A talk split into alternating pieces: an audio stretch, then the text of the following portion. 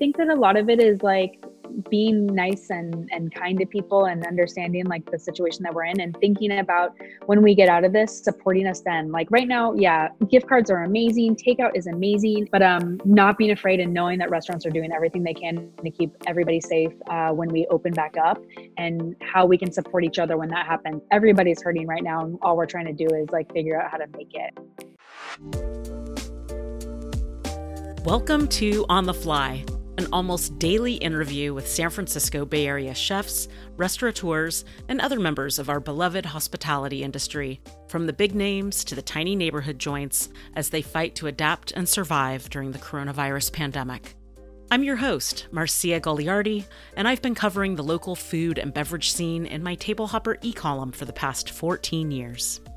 Today's episode is with Kim Alter, the chef and co-owner of Nightbird and the adjoining Linden Room Bar in Hayes Valley, which are currently closed to customers during the crisis. But the lights are still on as her small but mighty team is cooking hundreds of meals daily for initiatives like SF New Deal and Frontline Foods. Kim is known for her commitment to local farms and sustainability, and she's proven to be a leader in leveraging her longtime relationships to support farmers as she sources ingredients to go into these low-cost but high-quality meals. She also shares with us a day in her extremely busy life right now. You'll be exhausted just hearing everything she's doing.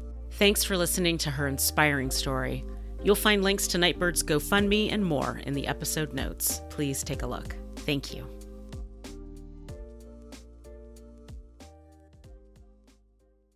Kim, how are you doing?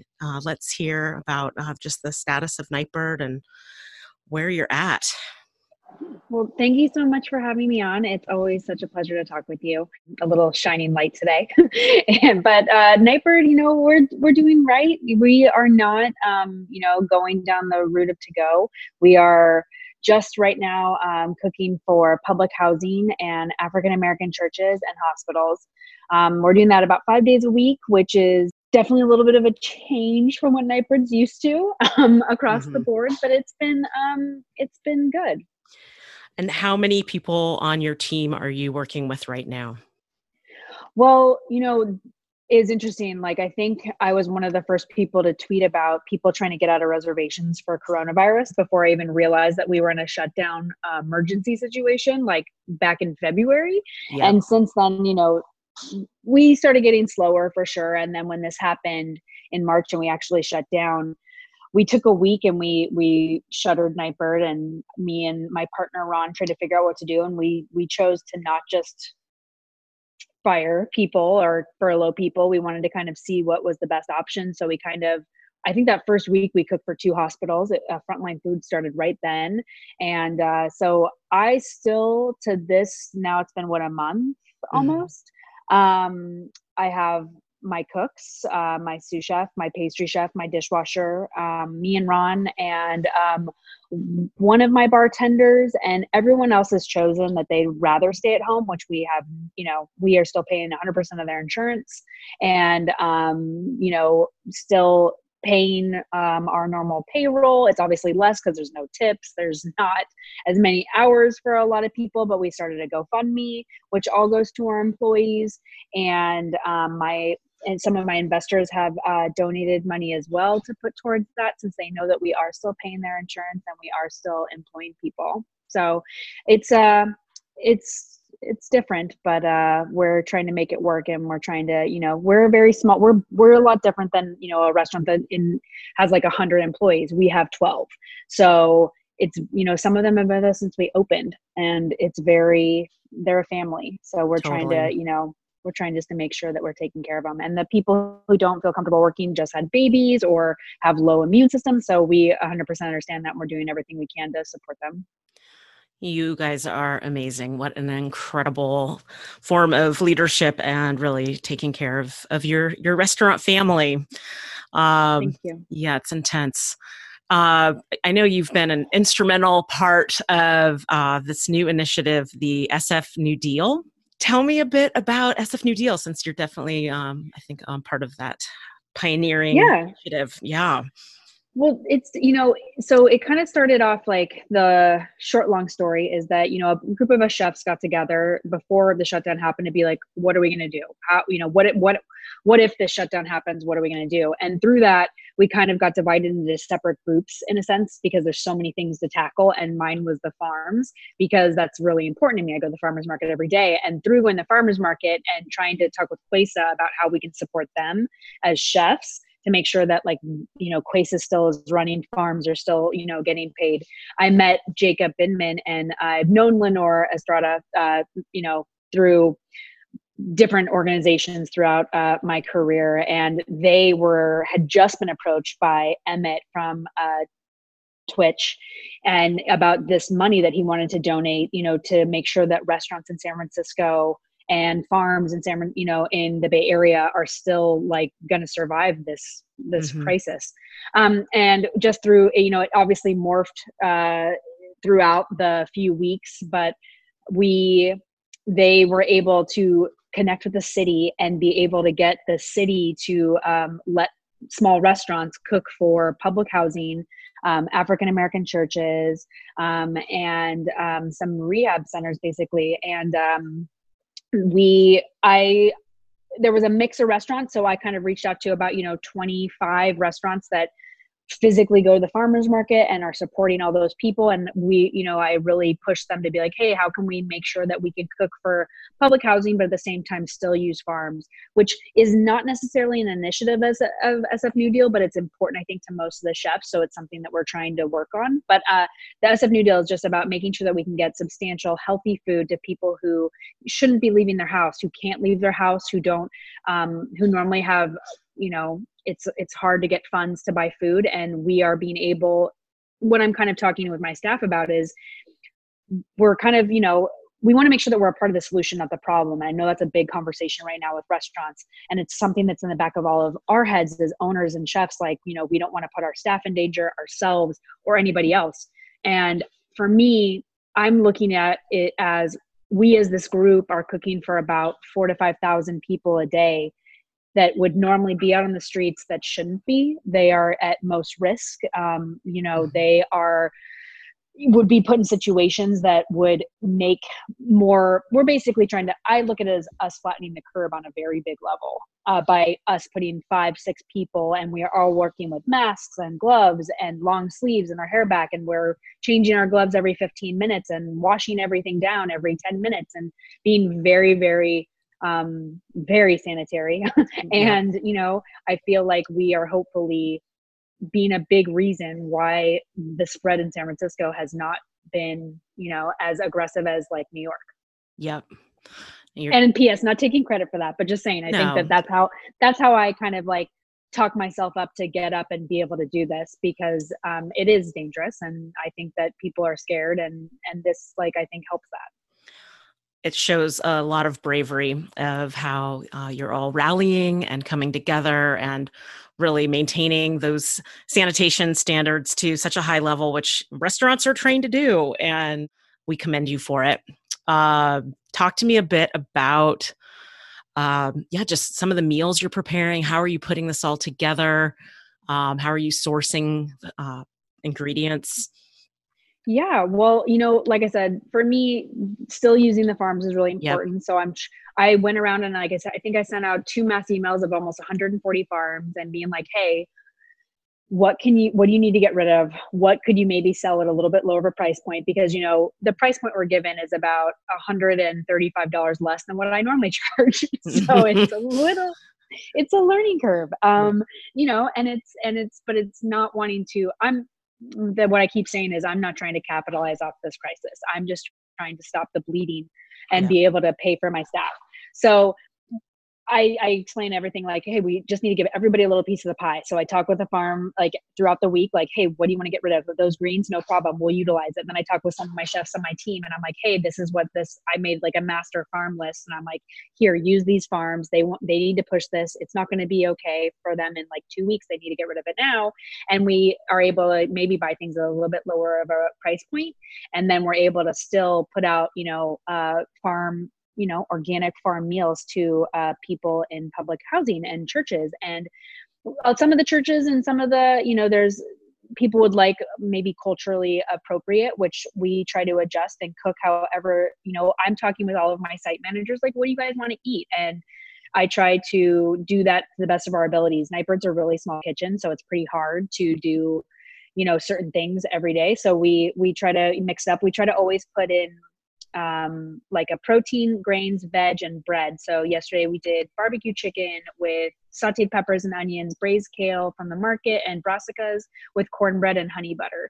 And we did that for 180. And amazing.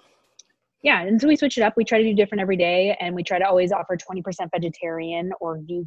And then, yeah, it's just talking with people and wanting them to feel comfortable. You know, it's the same thing. The first thing when I'm talking with all these chefs, they before they even really ask about price or anything, they're like, what do they want to eat? And we all still in this state want to make people happy and cook food that will make them feel good. And we are just trying to do that on a very different level of price, but yep. I think that everyone's accomplishing it, and you know, it feels really good to go there and get like the thank yous and no hugs, but yeah. a couple elbow high fives, but that's about it. And yeah. It feels good. What kind of numbers are, you know, you guys cooking for now? Because I think, yeah, you started at like cooking for like 100 people and Yeah. It definitely kind of varies because I'm mixing in Frontline Foods cooking for the hospitals and also SF New Deal. So mm-hmm. like today is a kind of a big day. We already delivered 135 bag lunches at like 8 a.m. And then we did 180 lunch dinners to 2 different public housing. And then tonight we're doing 235 dinners that we delivered to about 4 different hospitals. Between 8 and 9. So wow, it's just, you know, like we normally are prepping the day before for the next day because we have such early deliveries, and then we are like, it's just constantly cooking and opening. It's just constantly cooking and opening and delivering because that's all. Like me and Ron, for the most part, have been doing most of the delivery because it's like the most, I guess. What's the word? Exposure or... There we go. Yeah. There we go. Sorry, my brain's a little tired. Well, I can only imagine you're running on... I can't even imagine how many few hours of sleep you're running on right now, hon. Yeah, it's definitely a little minimal. So like we get up and then we also... Like let's say they give you $10 a head. That $10 a head per person includes packaging, which is pretty expensive. Packaging, delivery, labor, and food.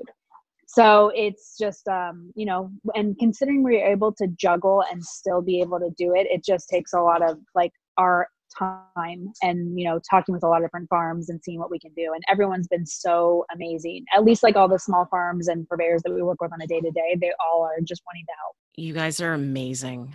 So let me know, like what kind of hours are you keeping right now? Let's just. Well, I mean, it's interesting. Like I thought, I couldn't work really much harder than I did before, but I mean, I would say like, you know, you're up at like 6 or 7 normally on like a Zoom with someone on the East Coast, then driving to the restaurant. And like, I have 2 Zooms like at 8:15. So I'm normally loading my car while I'm on a meeting. Then I drive, you know, and deliver to one place. I come back, try to do some computer work, load up, drive to another place, come back. Then the prep starts for cooking for either later in the day or the next. I'm normally like on 3 to 4 Zooms between noon and 4. And then we start packaging for like 230. And then we deliver to about, last night we did 4 hospitals. We each did 2 hospitals at each because I can only fit about 120 in my car.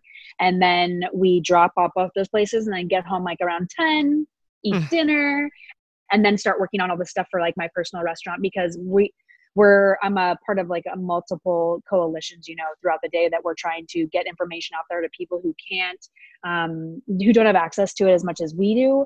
We just made a website, the Bay Area Hospitality Coalition, and we're in the middle of translating it into multiple languages so it can get out there, and then trying to work with the GGRA to get like a bigger like a footprint of who we can spread this out to. And then, you know, really just talking with all like the leaders in this Bay Area about how are we going to survive this and what are we going to do in the future, meaning like in 2 months, 6 months, a year, to make sure that we are still standing as a industry.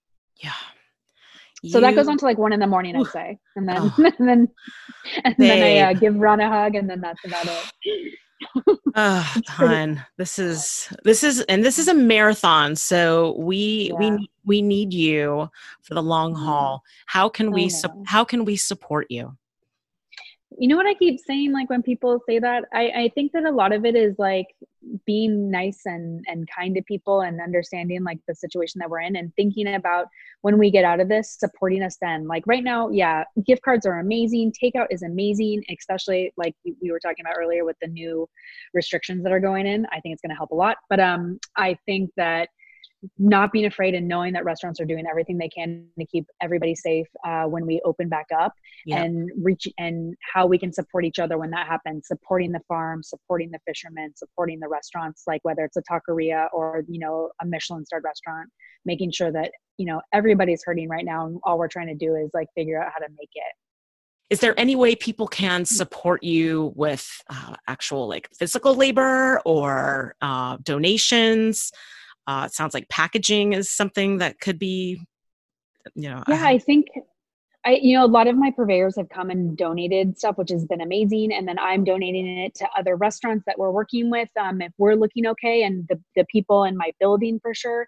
We started a GoFundMe, which I haven't really been pushing out as much as I probably should. But yeah, we're getting like the support and like the kindness. And I know it sounds so cheesy, but like, that's what's making this a lot easier. And, I'm hoping that people will just support us and know that we tried our best to do the right thing during this time. So when hopefully our doors open up, once people feel comfortable, they know that we're here and we're going to do everything we can to keep people safe and, fed and give them an experience that we just want to give, you know?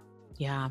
Can't wait to show up for one of your beautiful tasting menus and be able to hug you and thank you for everything you're doing. Thank you for getting the stories out there. It's really important because I think a lot of people don't understand how hard it is to run a restaurant, and you have always been such a pioneer in helping restaurants. So thank you.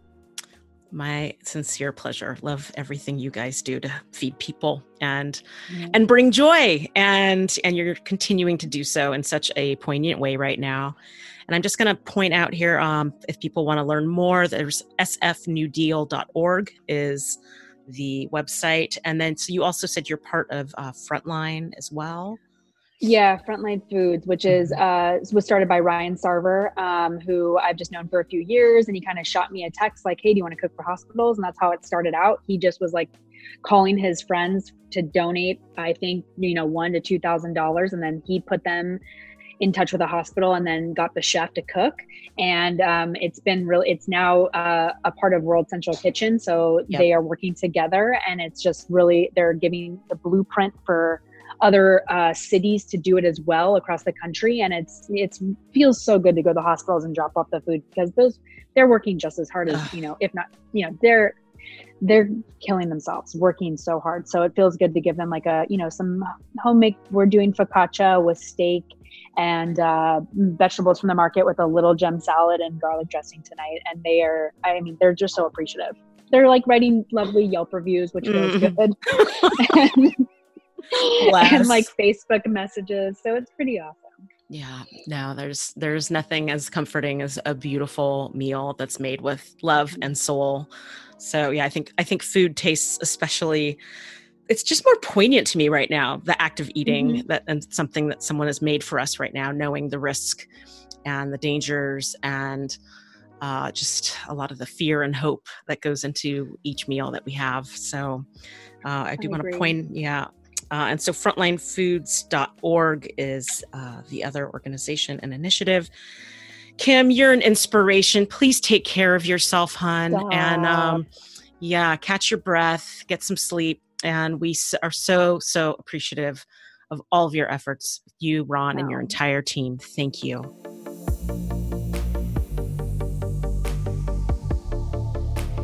And now it's time for the two top, when I mention two things I think you should know about. First, it's really been tough having so many annual events and crucial fundraisers be canceled or postponed right now, but I was heartened to see one that's forging on, and that's Dining Out for Life San Francisco, which is dining in for life this year. Now in its 20th year, this annual fundraiser for the San Francisco AIDS Foundation, which provides free HIV prevention and care services to more than 25,000 people annually, is now an online fundraising event. Please look at their website, which is doflsf.org,